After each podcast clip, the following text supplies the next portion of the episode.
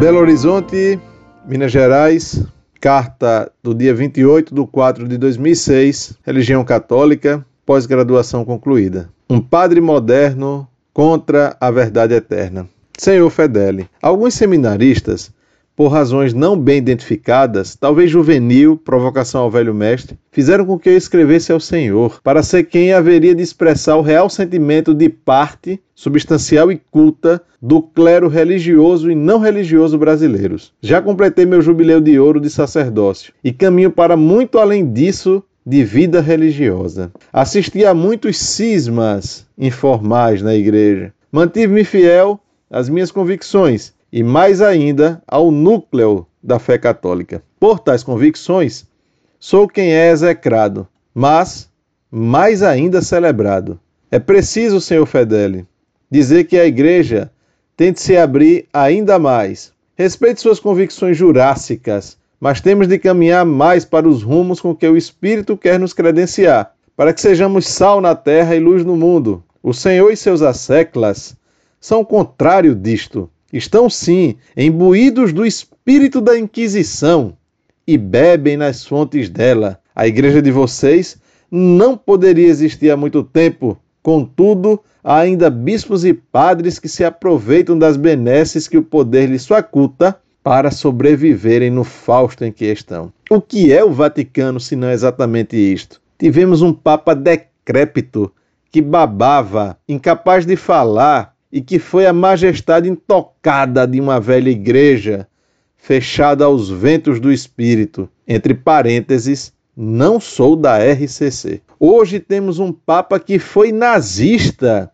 vestiu a farda de Hitler. Temos igualmente bispos envelhecidos em seus dogmas particulares, que têm como preocupação se sustentar nas facilidades que o cargo lhes garante. Mas temos profetas, bispos, padres que nem escutam pessoas como o Senhor, porque são vozes, ambos, das catacumbas e não das favelas, dos sofredores, dos hospitais e das ruas de desespero. Senhor Fedeli, deixe de dizer que a Igreja Católica é una. Ela é una porque tem um poder com espadas na mão para cortar as cabeças dos profetas de hoje. Ela está fracionada. Há muita contrariedade e insatisfação pela aridez de comunhão com o verdadeiro espírito do Evangelho. Senhor Fedeli, o Senhor é a voz da Idade Média, pobrezinho. Muito duplamente reverendo Padre, salve Maria. Permita-me explicar, antes de tudo, o duplamente que usei para lhe ser respeitável. Devo-lhe respeito, em primeiro lugar, como sacerdote de Cristo. Tu és sacerdos in eternum. Segundo, porque o Senhor já é um ancião, adiantado em anos e em saber. O Senhor não calcula como sua carta me honrou. Sem querer, o Senhor me concedeu o título de maior glória que recebi em minha vida. Certamente o Senhor pode calcular quantas ofensas tenho suportado. Seguramente, o Senhor imagina que, em contrapartida, tenho recebido apoios, mais generosos do que justos, e mesmo alguns aplausos, ainda menos merecidos.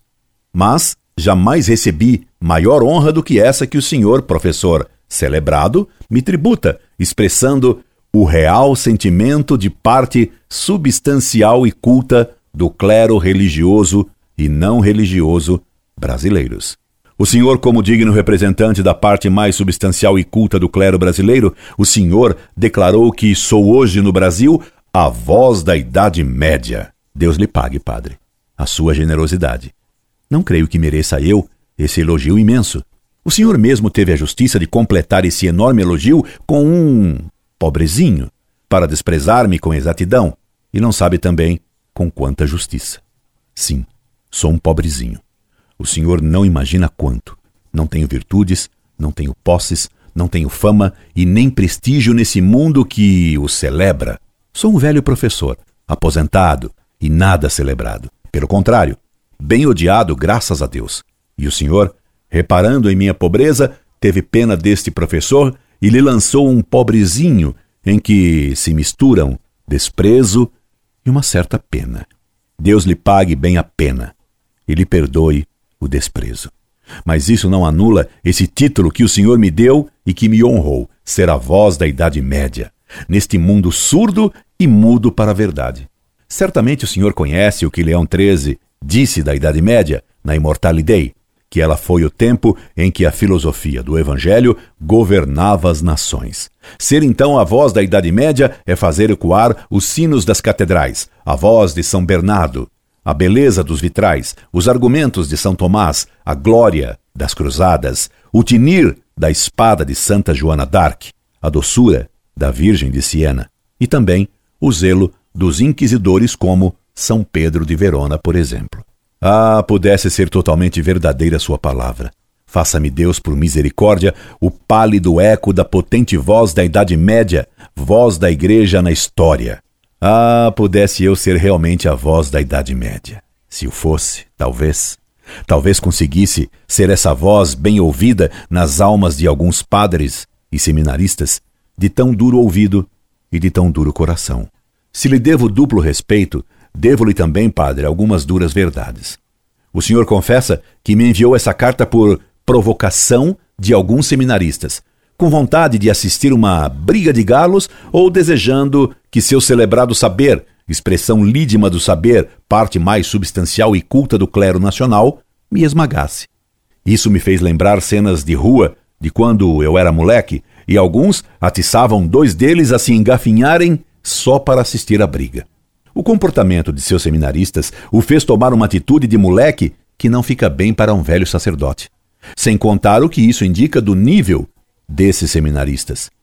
O senhor não deveria ter descido a esse nível de moleque de rua, padre. Outra observação é sobre sua ironia a respeito de minhas convicções jurássicas, que como deputado falando em CPI, o senhor diz democraticamente respeitar, da boca para fora. Padre, permita-me dizer-lhe que esse jurássicas com que o senhor apodou minhas convicções, as ideias pelos quais luto, ideias medievais, segundo o senhor, para desprezá-las como velhas, fossilizadas, é um slogan de pessoa ignorante que o desonra.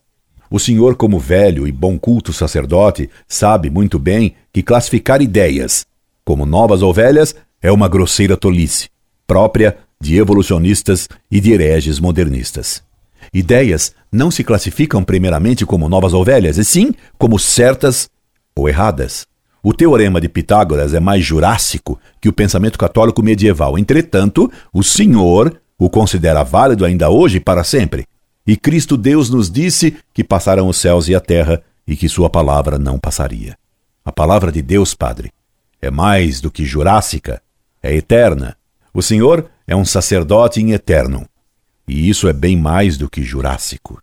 E não disse também nosso Senhor Jesus Cristo que nem só um jota seria tirado da lei? Jamais se retirará uma letra sequer da lei. Também a lei de Deus é eterna, padre, em que pese a nova moral florescente em seminários. Nenhum jota será tirado da lei. E falando em jota, por acaso não usou o Senhor todo um alfabeto bem feniciamente jurássico para me escrever? Que besteira então é essa de desqualificar ideias usando o critério infantil de novo e de velho que a molecagem seminarística o levou a escrever? Julguei que o celebrado saber do clero nacional, do qual o senhor se fez o porta-voz amolecado, fosse um pouco mais elevado. Uma terceira dura verdade que lhe devo dar é pela sua completa falta de caridade e de respeito por um papa velho, João Paulo II, alquebrado pela doença, sem mais controle dos músculos faciais, que o senhor ridiculariza brutalmente, escrevendo dele. Um papa decrépito, que babava, incapaz de falar. Padre, escrevendo isso, o senhor perdeu todo o senso da compostura e do respeito. Não se fala assim de um velho. Não se fala assim de um doente, achacando suas misérias. Sobretudo, não se fala assim de um papa. O senhor também ficará um dia cheio de misérias. O senhor ficará decrépito, não daqui a muitos anos, pois já é um septuagenário. Não se pisoteia desse modo a honra de um doente, pondo em destaque suas misérias físicas, das quais ele não tem culpa. Por acaso, o senhor está aplicando as normas da campanha da fraternidade da CNBB para com os deficientes? É essa a moral que o senhor aprendeu nos seminários, que não são jurássicos, mas modernisticamente quaternários. Padre, sua conduta peca contra a caridade, não dando respeito devido a um sumo pontífice. Não se diz isso que o senhor escreveu de nenhum doente, de nenhum ancião, muito menos de um pontífice. O senhor, um sacerdote, jogou fora o que se deve à dignidade sacerdotal. Bem infeliz sua carta. Infeliz do senhor. Pior ainda é sua calúnia contra o Papa Bento XVI, chamando-o de nazista. Esta sua acusação ao Papa atual é uma torpe calúnia. Se o jovem Josef Ratzinger foi convocado pelo exército alemão em guerra durante pouco tempo e foi soldado no final da Segunda Guerra Mundial, isso não prova que Ratzinger foi nazista. Nem todos os soldados alemães eram nazistas. Aliás, a maior resistência contra o nazismo foi feita pelos altos oficiais do exército alemão que combateram Hitler, esse tirano diabólico e genocida, inclusive tentando um golpe militar contra ele. Pio XII estava em contato com esses oficiais. Suas acusações ao Papa Bento XVI é uma calúnia vil, contra a qual protesto com toda a energia. Ela indica ou uma ignorância completa da história ou má fé de sua parte. Certamente indica seu pouco escrúpulo de consciência. Usando de tal método para rebaixar a honra do Papa reinante, o senhor mostra bem qual é o seu senso moral, nada jurástico, mas bem moderno. Tão moderno que parece modernista. Finalmente, sou obrigado pela caridade a acusar seu pecado maior, que foi contra a fé. O senhor me escreveu: Senhor Fedeli, deixe de dizer que a Igreja Católica é una. Padre, prefiro morrer a dizer que a igreja não é una. No credo, cantei e canto, e cantarei toda a minha vida que creio. Et unam, sanctam, catholicam, et apostolicam ecclesiam. Deus me ajude a jamais negar que a igreja é una. O senhor, padre, não reza por acaso na sua missa todo dia o credo? Não diz então o senhor a Deus que crê na igreja una? Ou o senhor mente a Deus quando pronuncia essas palavras do credo em sua missa?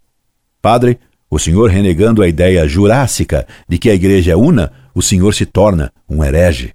Sendo um velho, o senhor me escreveu uma carta de moleque. Sendo um professor celebrado, o senhor escreveu uma tolice. Sendo sacerdote, o senhor faltou brutalmente com a caridade e com o respeito a um sumo pontífice alquebrado e doente. Sendo sacerdote da igreja, o senhor aconselhou a negar um dogma e a confessar uma heresia. Poderia uma carta escrita expressando o real sentimento da parte mais substancial e culta do clero brasileiro ser mais infeliz? Se a parte mais substancial e culta do clero nacional renegasse realmente o dogma de que a igreja é una, então essa parte do clero brasileiro teria apostatado. Duvido disso. Duvido que os sacerdotes brasileiros apoiem uma carta como a sua, que apoiem essas suas palavras heréticas. Mas se isso fosse verdade, se o clero brasileiro pensasse exatamente como o senhor, então maior seria ainda a glória da voz da Montfort. Porque permanecer fiel quando a parte substancial de um clero apostata é uma glória. Deus o ouça então, padre, e que faça realmente da voz que clama na Montfort um eco, ainda que fraco e longínquo, mas um eco fiel da voz da Idade Média, por querer apenas repetir o que a Igreja sempre ensinou.